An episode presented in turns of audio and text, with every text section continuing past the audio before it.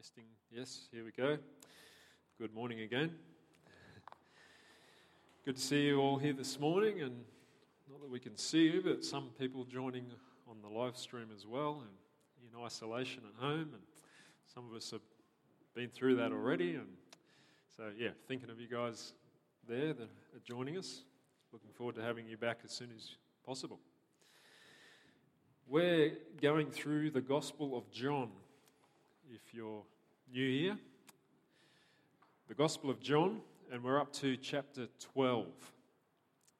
So, little bit by bit, we're, we're getting through it. We've 12 chapters. We've covered so far a, a span of about three years in the life of Jesus. And now, all of a sudden, we're getting more focused, zeroing in. And the next, I don't know, nine eight, nine chapters or so cover only one week of Jesus' life. So we're getting to the pointy end. We're getting to the main events of the Gospel of John. Last week, Sam brought us a passage that, where we saw the beginning of Holy Week, or Passion Week, it's sometimes called. Beginning with Palm Sunday, the triumphal entry. Remember the, them laying the palm branches down. Jesus entering Jerusalem on a donkey.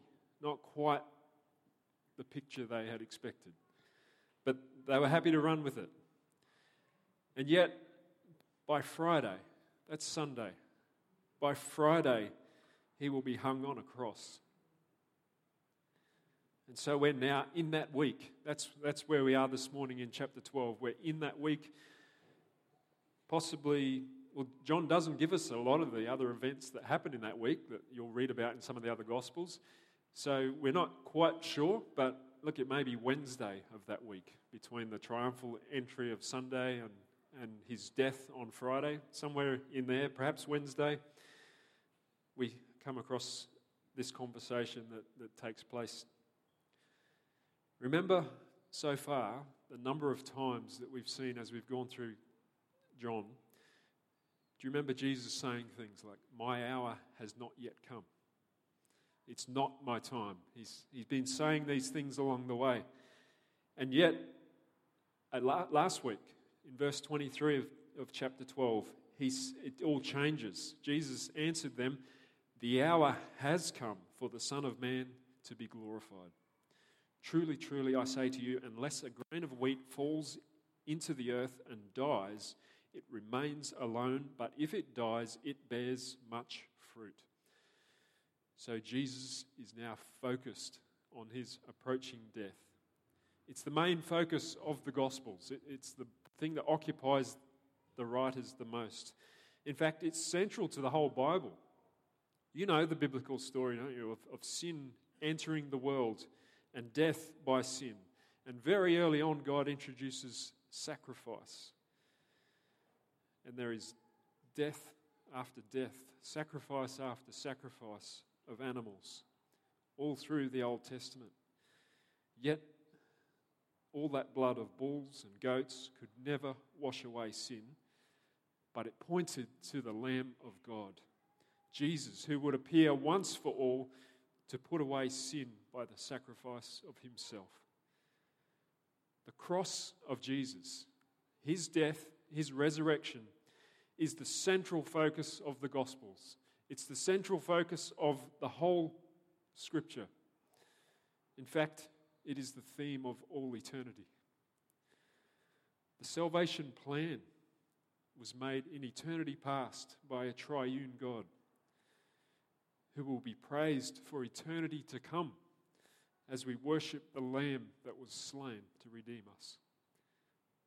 So we, we're getting to the, the center of all that exists, the center of eternity, the death, the resurrection of Jesus Christ. And that's where we find Jesus focused this morning as we, as we begin to read our passage. So if you've got your Bible there, John chapter 12, we'll be reading from verse 27 to 36.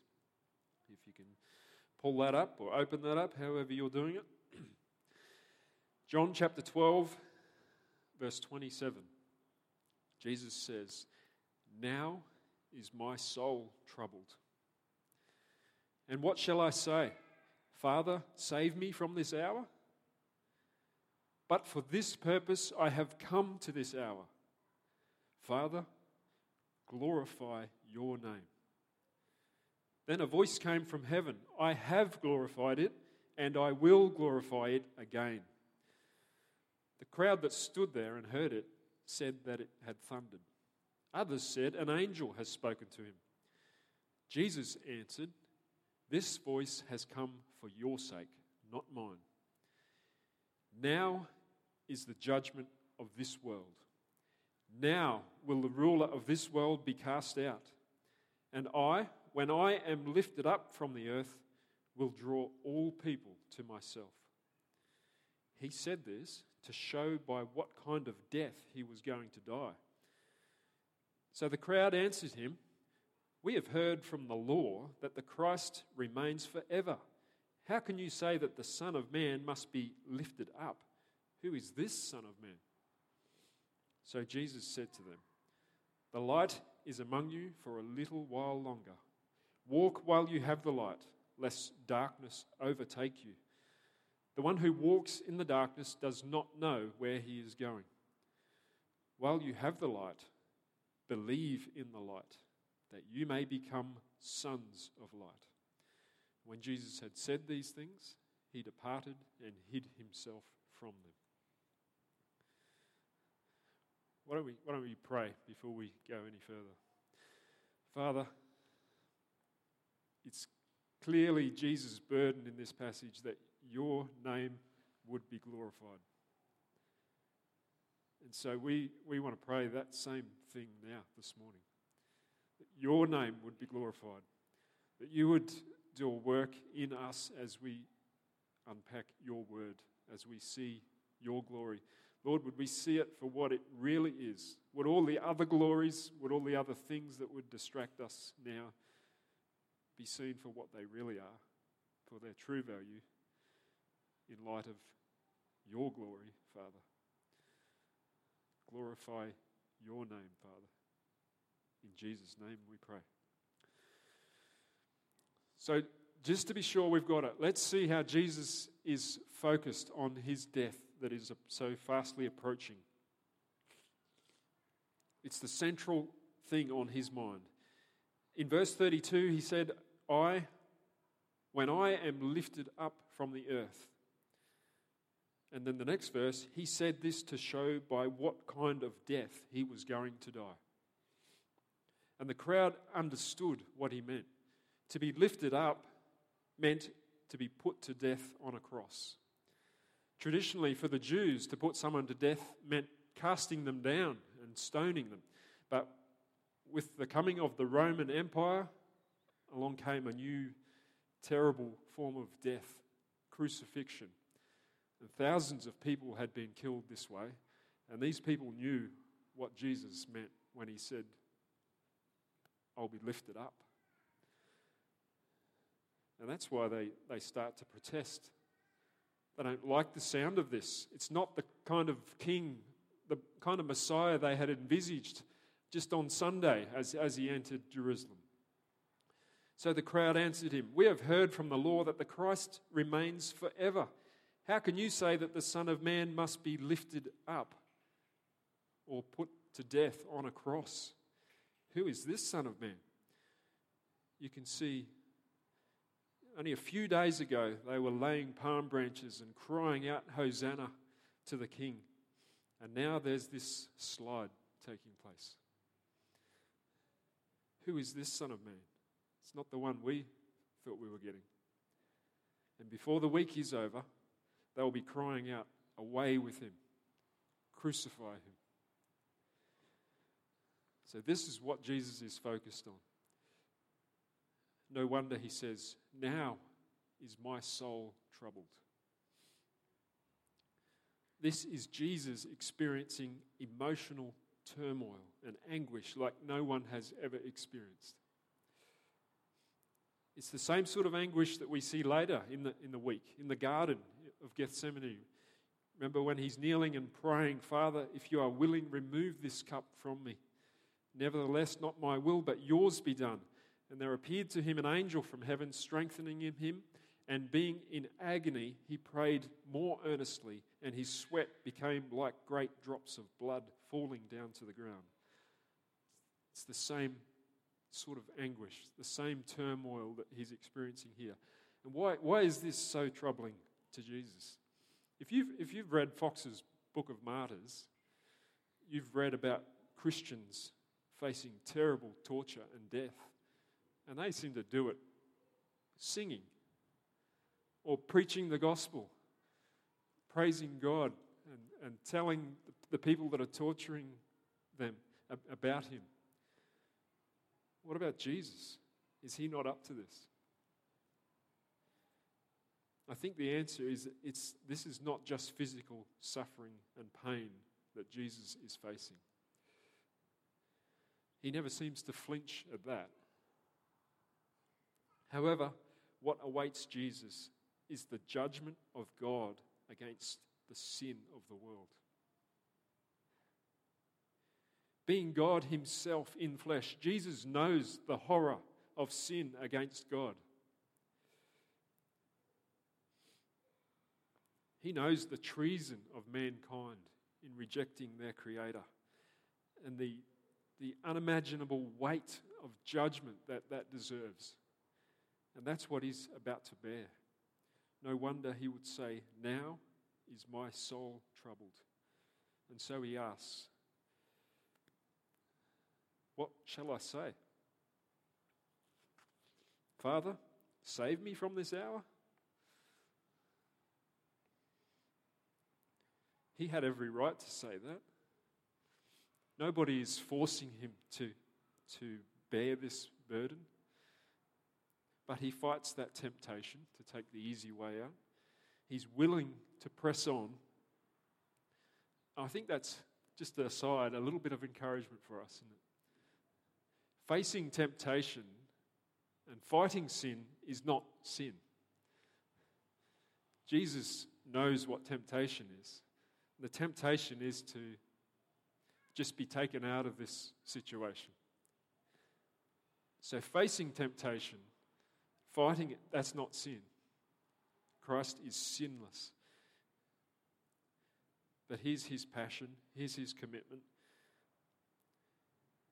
But for this purpose, I have come to this hour. This is the very reason I am here. For what purpose? Here it is Father, glorify your name. Jesus is devoted to displaying the glory of his Father. And the pinnacle of that display of God's glory is in the death and resurrection of Jesus Christ. The greatest revelation of his character, his greatness, his love, his justice, his mercy, his grace. The triune God is gloriously complete and holy and fully self sufficient with no need for us. And yet, he overflows toward us with a revelation of his grace and kindness. There's, there's a popular modern song that sometimes comes to mind for me that says, You didn't want heaven without us, so Jesus, you brought heaven down that's a, that's a nice sentimental human idea, but it's not something you'll argue from Jesus' words in here. That's not his passion. Is shall I say, Father, save me from this hour? What, what's heaven going to be like without those people? No, it's Father, glorify your name. He is living, he is dying for the glory of God. And God is so complete and full and free in who He is that He can overflow in kindness and mercy to us without any need of us. So, Father, glorify your name. And the answer I have glorified it. I glorified it just a few weeks ago in the death and resurrection of Lazarus. Remember, that was for the glory of God. And I will glorify it again in the death and resurrection of my Son.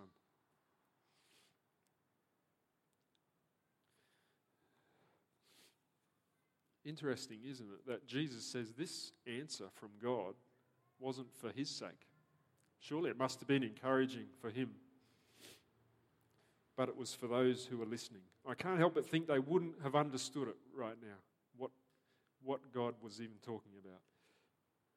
But probably upon reflection, as they look back on this terrible week that was unfolding, that had unfolded, in hindsight, they would have understood that this seeming tragedy was, in fact, the Father glorifying the Son and the Son glorifying the Father in the most glorious act to be witnessed in all eternity.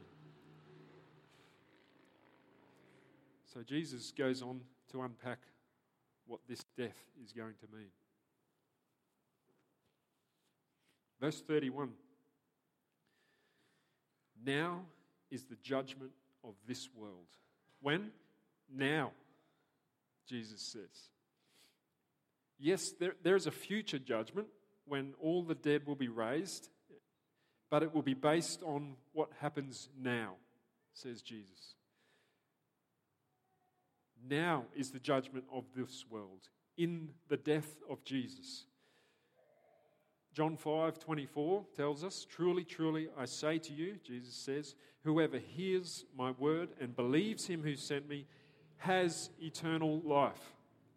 He does not come into judgment, but has passed from death to life. No judgment for those who believe. Already passed from death to life. When? Here now, says Jesus, is the judgment of this world. In other words, the death of Jesus becomes the decisive dividing line down through history, through your family, through your friendships, through this room now. The dividing line between those who are condemned and those who are vindicated or set free and declared right. Now is the judgment of this world. Paul says in Galatians, I have been crucified with Christ. It is no longer I who live, but Christ who lives in me. And the life I now live in the flesh, I live by faith in the Son of God, who loved me and gave himself for me.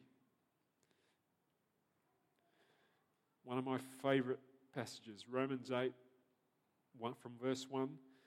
There is therefore now no condemnation for those who are in Christ Jesus. For the law of the Spirit of life has set you free in Christ Jesus from the law of sin and death. For God has done what the law, weakened by the flesh, could not do by sending his own Son in the likeness of sinful flesh, and for sin, he condemned sin in the flesh. When says Jesus, now, in his death.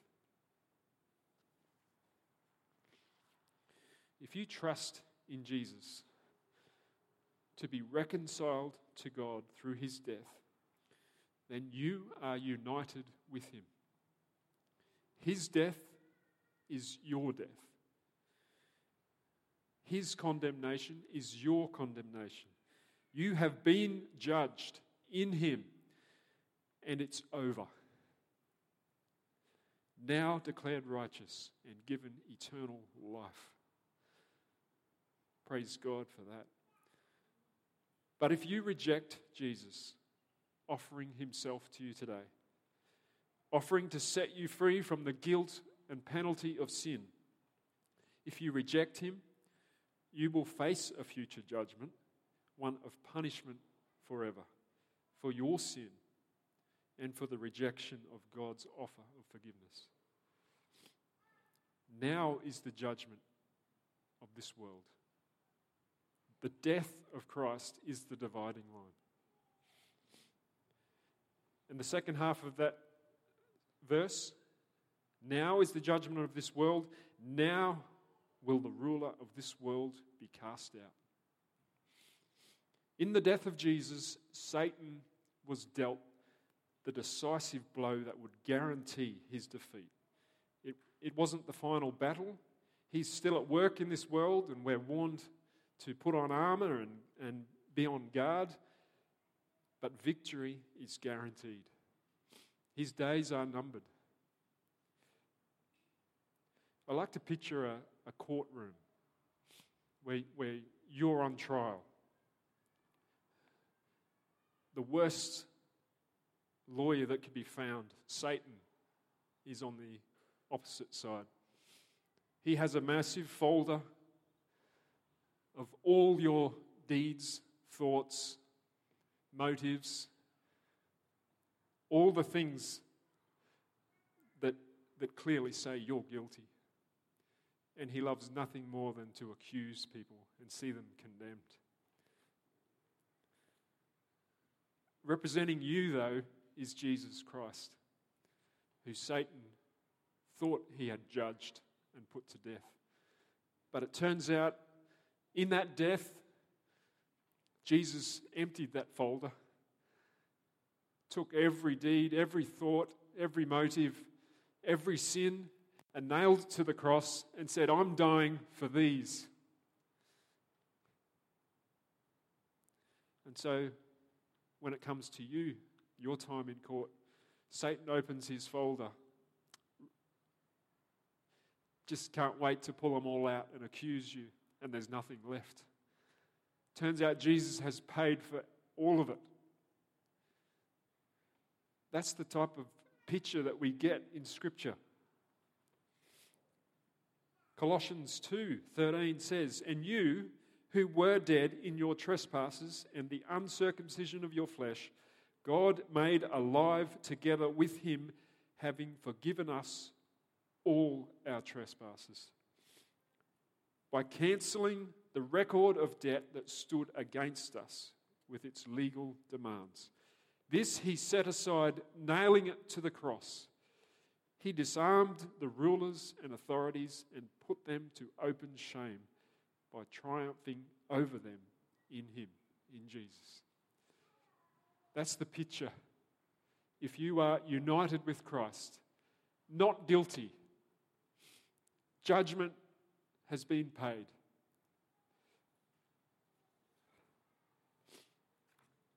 It's over.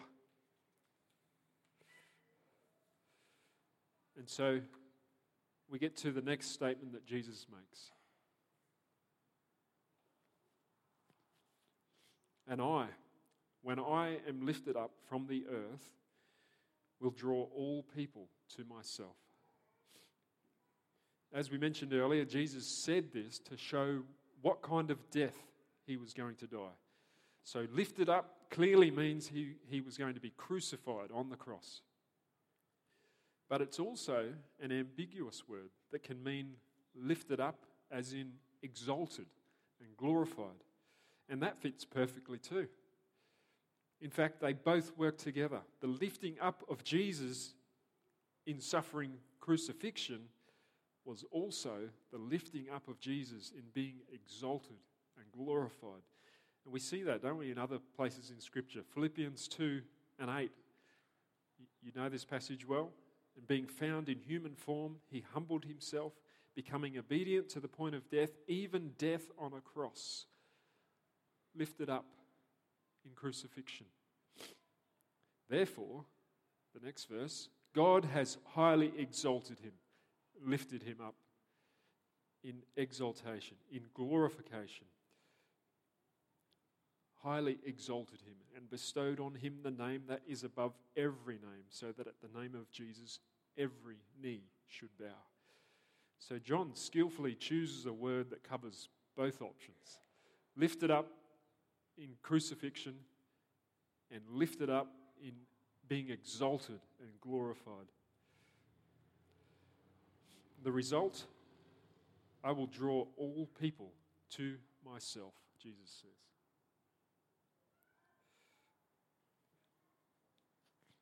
This obviously does not mean all individuals without exception. I mean, take Judas for the nearest example. He wasn't drawn to Jesus. But it does mean all people without distinction. Meaning, this is no longer just for Jews, but for Jews and Gentiles. And back in verse 20, actually, there was Greeks arriving for the, for the, to celebrate the feast, and that might be what's prompting this line of thinking from Jesus. He will draw all people. Or to use some words from Revelation, I will draw every tribe and tongue and people and nation to myself. It could also be that this sentence can rightly be translated without people attached to the all. To say, When I am lifted up from the earth, I will draw all to myself. All what, we would ask. But we don't have to think far back, do we, in John's Gospel to find similar language. Remember Jesus saying, All that the Father gives me will come to me. No one can come to me unless the Father who sent me draws him. Or in the famous John 10 passage, My sheep hear my voice, I know them, and they follow me. I, when I am lifted up from the earth, will draw all to myself, all my sheep, all my children, all that the Father has given me.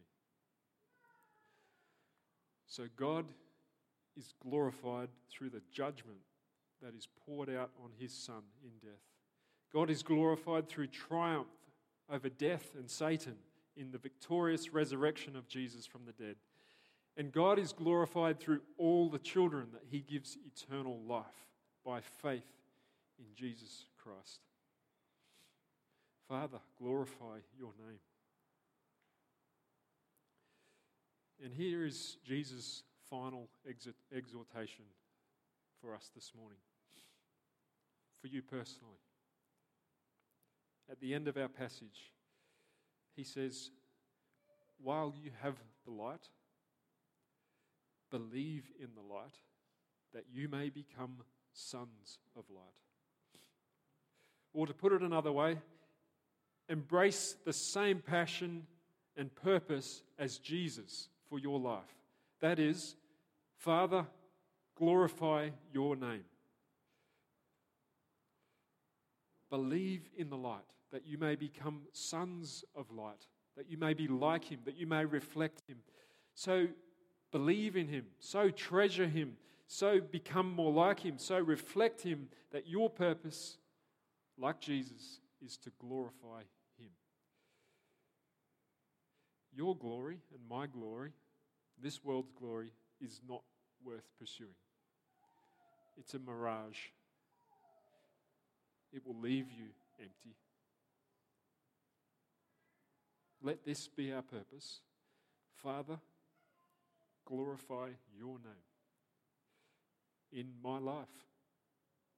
Glorify your name in my family, in my workplace, in my relationships, in my suffering, in my trials. Father, glorify your name. May it be so. Let's pray. Father, as was Jesus' purpose, would you help us living for this purpose to glorify you? Lord, we praise you this morning for the, for the great gift of salvation, for the death and resurrection of Jesus that is the center of all eternity. We thank you for your grace overflowing toward us who never deserved it, who were not needed but your kindness and grace is amazing. We thank you for the opportunity to come and, and to focus on it this morning, to remember you, to sing about this. Father, as we have said a number of times, glorify your name, we pray. For Jesus' sake, amen.